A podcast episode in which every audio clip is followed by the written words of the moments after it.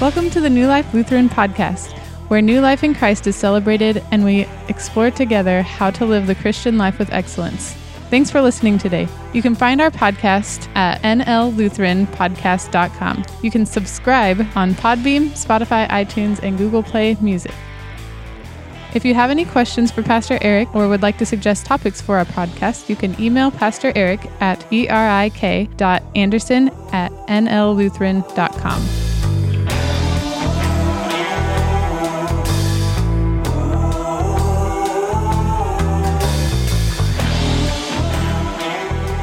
Welcome back to our New Life Lutheran podcast. This is Pastor Ben, and with me as always is our discipleship pastor, Pastor Eric, and we have been working through this idea of leading a life group. And so we've talked about all the principles and all the philosophies of leading a life group, and hopefully that has helped. But today we're going to get incredibly practical. We're actually going to walk you through kind of a sample life group, a mock life group, so you can kind of see how these play out, how you take all those principles and all those ideas and all those philosophies and actually make them work so that your group can thrive and they can all get the benefits of a life group. And so we're just going to work through this. We're going to pretend that we are setting up a life group, that Pastor Eric is leading the life group, and we're going to talk about what their experience should be like and really how you can lead to make sure they have a great experience. And so go ahead, Pastor Eric, take us right into this. Yeah, so I am going to walk us through just a sample life group schedule, what it might look like as you're coming up to your time where your life group starts, and what it will look like to walk through your life group time together. By the way, I don't know if you guys can hear it on the podcast, but I do apologize that there are screaming children in the background because my office is located conveniently next to the nursery. So I apologize if that's distracting, but you may not even be able to hear that. So this is how I right now, my wife and I lead and host the college age life group. So we kind of provide leadership for them. And so this is what I do. And so all I did is I sat down and just kind of systematized how I operate our group. So let's say, for example, you have a group that meets twice a month on Monday nights, right? So whatever it is that you're doing, if it's moms or women's Bible study or men's Bible study or whatever I call the prime timers, like, 70 and up group, if it's whatever group you have, let's say you're meeting every other week, on Mondays, and you're going through a video curriculum on RightNow Media. So just like a typical life group, this is what I would expect from a leader, what I would want them to do. So a week before the meeting, send out some sort of correspondence. So a week before your meeting, you just send out a text to people or an email to people or carrier pigeon or whatever it is that you do, phone call to your life group members, and just remind them of the time, the date, and the place that you're meeting. Hey, don't forget, send out a text. Hey, don't forget, next Monday at 6:30, we're having our life group at my house. And so then a week before your meeting, watch the video for the next meeting. So do a little bit of prep, which hopefully the video content you're using isn't a lot. Hopefully that's fairly short. So time permitting, just watch the video or whatever you're doing for the next life group. Look over the discussion handouts, workbooks, whatever it is. Kind of familiarize yourself with the questions and the flow of the discussion. So just kind of get a feel for what you're going to be working through in that curriculum, so you can provide a good you can lead the discussion well. And then make sure that you pray for your next meeting. So 1 week out of a meeting, that's what I go through. I work through what we're going to be talking about. I pray for everybody. I send out a text and just remind them of what's going on. 3 days before a meeting, so if you're on Monday, this would be Friday, send out a text, make a call, remind anybody who's bringing food or snacks or drinks, just say, hey, don't forget, you're responsible to bring the main dish, or you're responsible to bring the drinks, or you're responsible to bring some snacks, right? Just remind those who are doing the food that they're responsible, and then pray again. Pray for your next meeting and your life group members. Then you get to Monday night at 6:30 when you have your life group. And as people come in, just welcome everyone warmly. Don't try not to be awkward. Just say hello, give a handshake, a hug, whatever is appropriate. Invite them to eat or drink, whatever it is, right? Get some food, and make sure that you begin your meeting on time. So if people are late, that's fine. But just really try to honor people's time and start right at 6:30 or whenever it is that you have our meeting. Open with a prayer. Right at the start, just open with a prayer. And then I always do the highs and lows. So I start off with the highs and lows just to kind of break the ice, get people talking about what's going on in their lives, what God's doing in their lives. And so we just go around the table and everyone shares one high and one low for the week. When we ask questions, follow up with that and talk through those things. Then depending on how you're setting up your meal time, you might have a meal first or your food first. So go ahead and eat and enjoy that. That's actually how we do ours. We eat first and then we do our study. So you would do your meal, then if appropriate, and then you would move on to doing your study or your conversation, whatever it is that you're doing. So during the conversation and the study, utilize some of those discipleship questions and encourage calling questions. Try to have some of those memorized, have them written down. Eventually, like I said, we'll have a booklet that you can just have with you. Just familiarize yourself with some of those questions and ask good follow-up questions during the conversation. If you're going to have your meal after the study, go ahead and have your meal then. Then as the meeting comes to a close, pray together. You can also share prayer requests at the end before you pray together. But oftentimes I find that prayer requests come out during the highs and lows. And so I've actually sometimes will just pray for those things, like as they come up during the highs and lows. So you have some freedom to do that, but you can pray together at the end, and this might be the time to do prayer requests. And then as the meeting ends, thank everyone for coming, but don't hurry them out. So hang out as long as people want to hang out. Enjoy the small talk, because small talk is good. It builds relationships, and let people mingle and meander out slowly. So that's a pretty simple setup. I don't think life groups need to be complicated. I think just doing the good prep, praying beforehand, make sure everything is just coded in prayer, but just kind of knowing what's going on, communicating really well with people. Those are kind of the keys to successful life group. And then the meeting time is pretty easy. Just open up with prayer, start on time. If you're going to have your meal right away, or at the end, it doesn't matter, but have your meal, do your highs and lows, do your study conversation, utilize those discussion questions, pray for each other at the end, and then you're out, and just enjoy the fellowship time that comes along with the awkward space of a life group where people are coming and going, where you're done, but you're not really done. Those are all fine spaces. So it's okay to kind of feel a little awkward, to do small talk. Those are good things. So super simple. Like, leading a life group is not particularly complicated. And that's what a life group might look like. All right. So hopefully that helped a little bit. Let's go through this a little bit more in detail, just for some of the questions that might pop up as you were listening to this. And so we're just going to work through this really quickly and talk about a couple of the things that you guys feel more comfortable. First of all, you mentioned how in your setup you are meeting twice a month. Yeah. So what are your suggestions for people? How do they know how often their group should meet? And how do they get to a place where they can feel comfortable? Hey, we're meeting enough, we're meeting too much. Right. How would you help them on that journey? Yeah. So I would say, in general, meeting every week is too much. That's a huge time commitment, especially for people with families. So I suggest every other week to people when they start a life group, because I feel like the pacing works out nicely.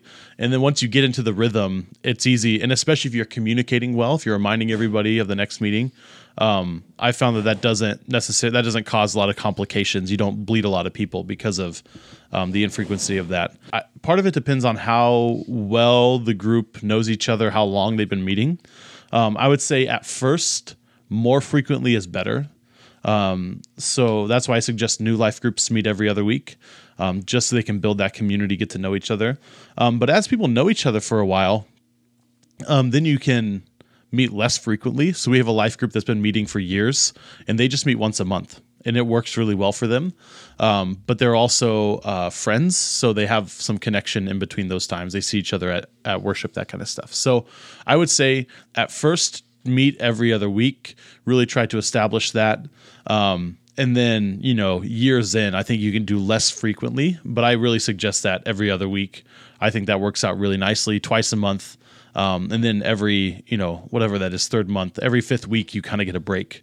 So once or twice a year, you'll have an extra week off. That's just a nice pacing, I think, especially with people with families, so that it's not too much of a time commitment, but also you're maintaining that regular connection with your life group. One way to think about it, too, is think of it on a spectrum and look at your group and ask the question, how hard is it to get together as a group? Yeah, so that's good. Pastor Eric and I both have kids, so it's a challenge because we have to find childcare every time. And so in my group personally, we tried to meet weekly, but it ended up just being a nightmare because either the kids had to come with, which it was incredibly distracting, or we had to find caregivers, which of course is a challenge. So for us, meeting every other week would have been ideal, but we really tried to force that week to week. And really that stemmed from my experience with life groups started back when I was really young, which means a week to week situation was easy because I was living in a space where moving and making decision and going and doing something was really easy, right? Middle of the night, I want to go watch a movie, I go watch a movie. And so find out where your group, think about your group, where's the spectrum? How hard is it for them to get together? Think about like a family reunion. We tend to do those either rarely or like once a year if you guys are really dedicated. Why? Because it's hard to get there, right? So that would be the extreme of the spectrum, but kind of read your group, like Pastor Eric was saying, and then make that decision. Might be once a month, might be twice a month, might be weekly. It just depends on a spectrum that your group is in. Now, the next thing you told us was to pick a video curriculum through RightNow Media. So I think a lot of people's question would be, how do I pick that video series? Yeah. So RightNow Media is a fantastic resource.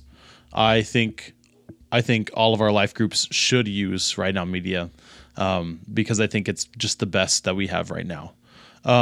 But how to pick a good study with RightNow Media? I would say most of the studies on RightNow Media are going to be worthwhile. They're going to be worth it to go through. One of the things that I don't like about RightNow Media, or that I just don't like much about it, is that it's pretty theologically, it's pretty narrow. So you kind of get a particularly Baptistic kind of theology with a little bit more of a Calvinist bent. And that's not true exclusively, but just in general, that's how it is. So just be aware that there's going to be some nuances that may not be the same as what we believe. But generally, anything that you find on there is going to be good, especially if you have any question, just find one that's produced by RightNow Media. Because the quality is going to be good. The teaching is going to be a little bit more middle of the road. It's not going to be too theologically dense on one side or the other of the theological spectrum. It's going to be pretty middle of the road. So just go when you go on RightNow Media. I think one of the first sections that they have on the homepage is RightNow Media produced studies.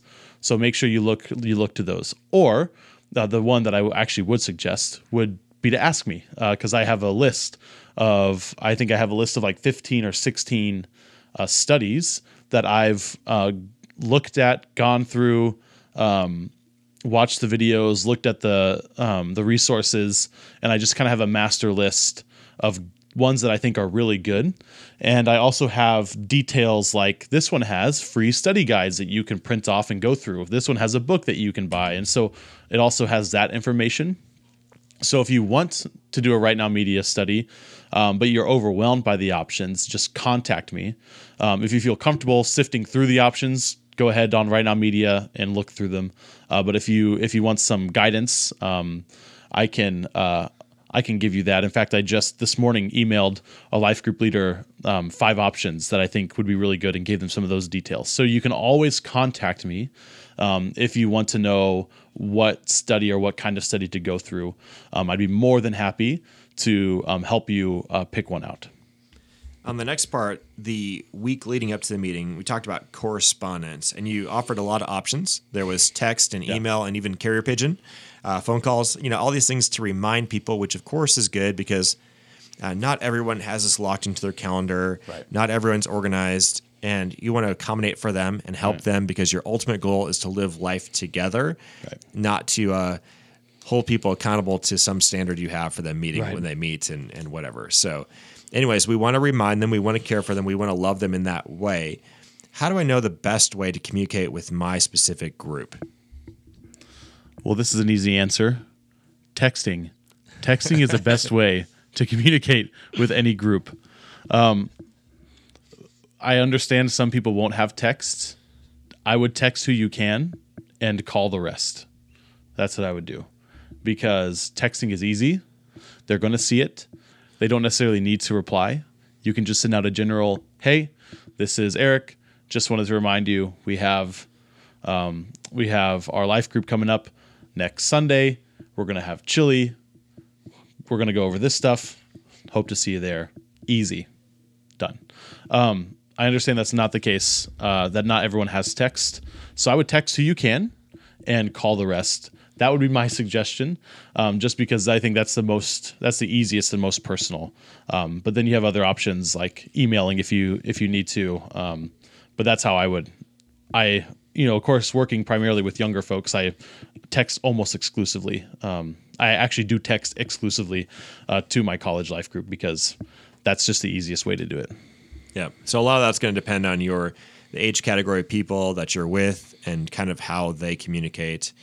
I think at this point in time, a majority of people are using texting, and he's exactly right. It's going to get right into your pocket because that's where your cell phone is, and it's with you all the time. And so it's a great way to communicate with people quickly and remind them and connect with them because you do love them.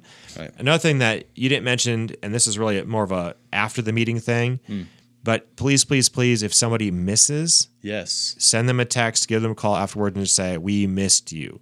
Yes. You don't need to pry in or say, hey, why weren't you there? What's wrong with you? That's not the point. The point is we missed you and you missed out. Yeah. Those are the big things.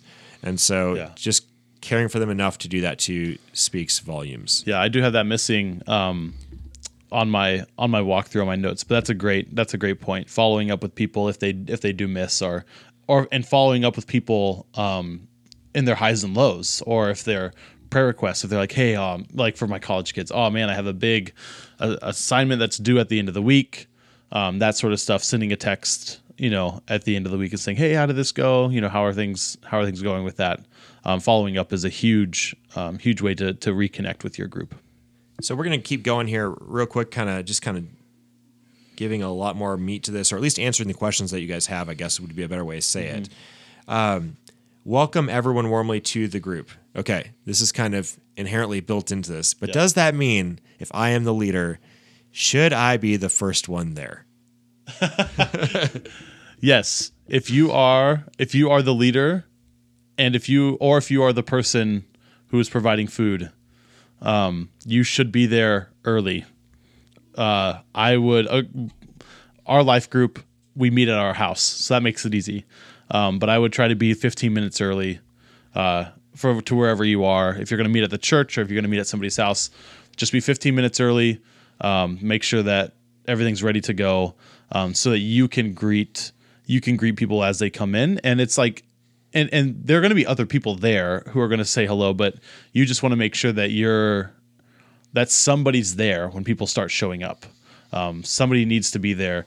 When people start showing up to say hello, to give them a hug or a handshake or whatever, and welcome them to that time.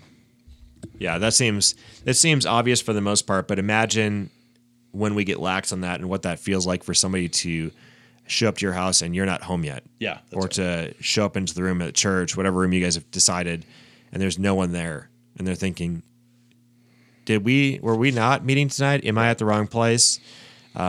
all these things, or if you get going slow, you know, do you value my time? Right. Things like that. So please, leaders, you are the first ones there and the last ones to leave typically. So lead well in that capacity. Here's another thing. You mentioned food and drink a number of times. Are those necessities for a group to go well? Right.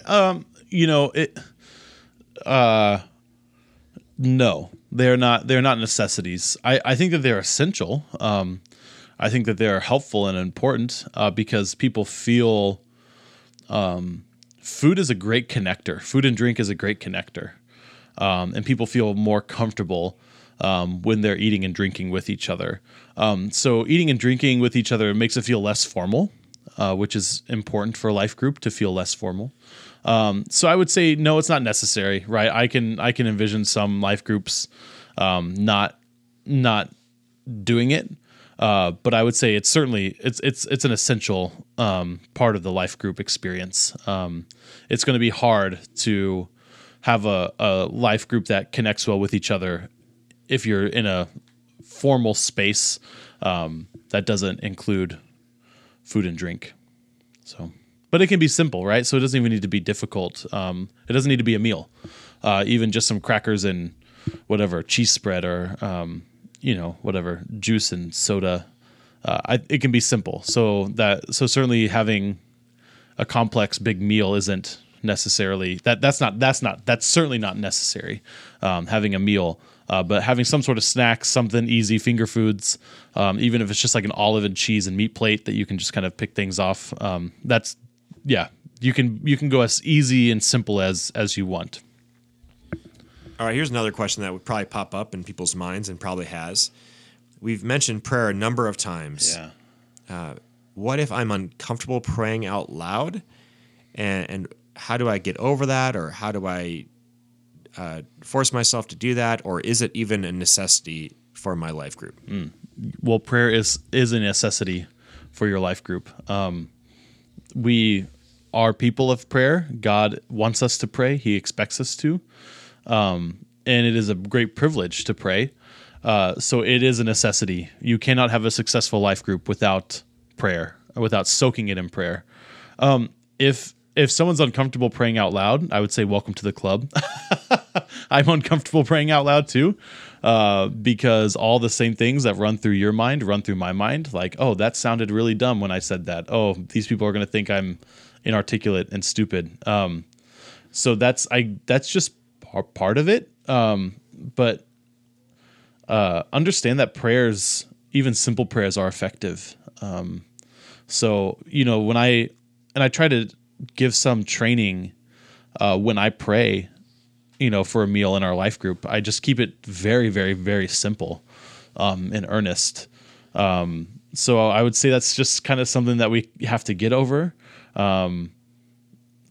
because prayer is necessary. So even if it's just as simple as like, Lord, bless this time, give us your Holy Spirit, help us love and support one another. Amen. Even if that's your opening prayer. That's an earnest prayer, for your life group. And so, I would say, we're all in the same boat about not liking to pray out loud. So someone has to do it. And so, and it's necessary. So that's just kind of something we have to get over. So the next section, we talk about study and conversation. Now, I have to imagine that some people might be thinking, wait, conversation, is that necessary in a life group? Or can't we just sit there, soak in the teaching, and then walk away? If someone were to ask that question, how would you share with them the importance of the conversation? I would say that conversation is necessary for a life group, but study is not necessary for a life group. You do not need to go through a study to be an effective life group, but you need conversation to be an effective life group. So, That is absolutely like having conversation with one another is the center, that is the crux of a life group. So that's why if you're going to do a study, I suggest making sure you work ahead and you look at what you're going to be doing, beforehand so that you can guide the conversation better. But even if it's just working through your highs and your lows and asking those questions, those discipleship questions that we've talked about the last few weeks, you can do a life group just doing that. So the study is fine, and the study can be a point, can be the kind of the center of the conversation, but conversation is absolutely what we need to be doing together. And I think strategically it's important to know where this all stems from, is there is a space to be taught. Yes. Right? And so we see that in Christ's life. He would go to the masses, the crowd would gather, he would teach, and there wasn't a conversation happening. Now, when people walked away, they probably had conversations, right? That's different. But there was an intentional space where he shared life with people, with his disciples, and they often would say, hey, what did that mean? Right. What were the implications of that? How do we live that out? That's the life group setting. And so if you go to just a Bible study where the person lectures at you, if you go to a worship service where the person is just speaking at you, that's the row and not the table. Right. And our life group is our table system. Right. That's the intimate connections. And so if you don't have that level of intimacy in your group and you're just getting lectured at, it actually completely makes the life group component right. worthless. Right.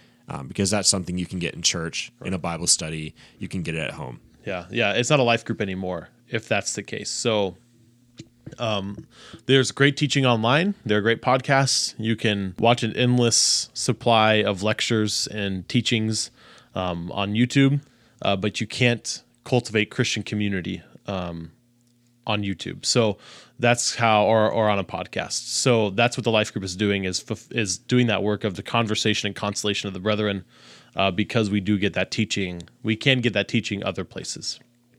All right, so we bring our group to a close, and here's the last question you might have as a leader, okay?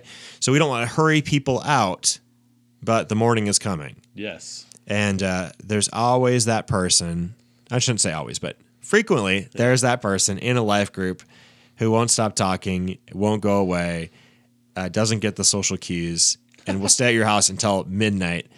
So what do I do if I have that situation going on? I want to be cordial, but I also don't want to lose my whole evening. Yeah, Midwesterners, we have this fantastic tool in our arsenal of getting people out of our doors, and it's the 12-part goodbye, where you say, well, and you stand up, and you say, it's about time to get ready for bed, and you take a couple steps to the door, and you just slowly herd them to the doorway. But all that's a joke, of course. You can just say, hey, we still got to clean up for tonight, and we got stuff to do in the morning. So we really got to be wrapping it up. I mean, just be nice about it, and just say, you can say, hey, we need to get ready for bed. We need to get ready for this and that. We need to take our kids home, whatever it might be. So just nicely say that you need to move on to the next thing, and people will get that. So be direct with people. That's what I do, is just kind of, if people hang around and I need to move on, I'm just direct. Hey, I need to move on to the next thing. I need to do this, do that. So we'll see you later, and just herd them to the door. I know that's going to be awkward for some people because of their personalities, but it's a skill. It's something that you have to develop. So do the 12-part Midwestern goodbye, give them several chances, and then finally just give them a direct, like, I need to move on to this, so we'll see you later. Yeah, those are good things. I mean, most time you don't need to start your life group with these ideas. It's just more of like, I'm in a life group, this is what I'm experiencing, and no one will leave my house. Start off your life group the next time and say, look, we love you guys hanging out. Our life group is going to end at 7:30. Yeah. And at 8 o'clock, we got to start getting ready for bed. So we hope you guys all spend that extra 30 minutes with us, hanging out, playing cards, eating food. But when 8 o'clock hits, I know you guys got to go home because you got stuff in the morning.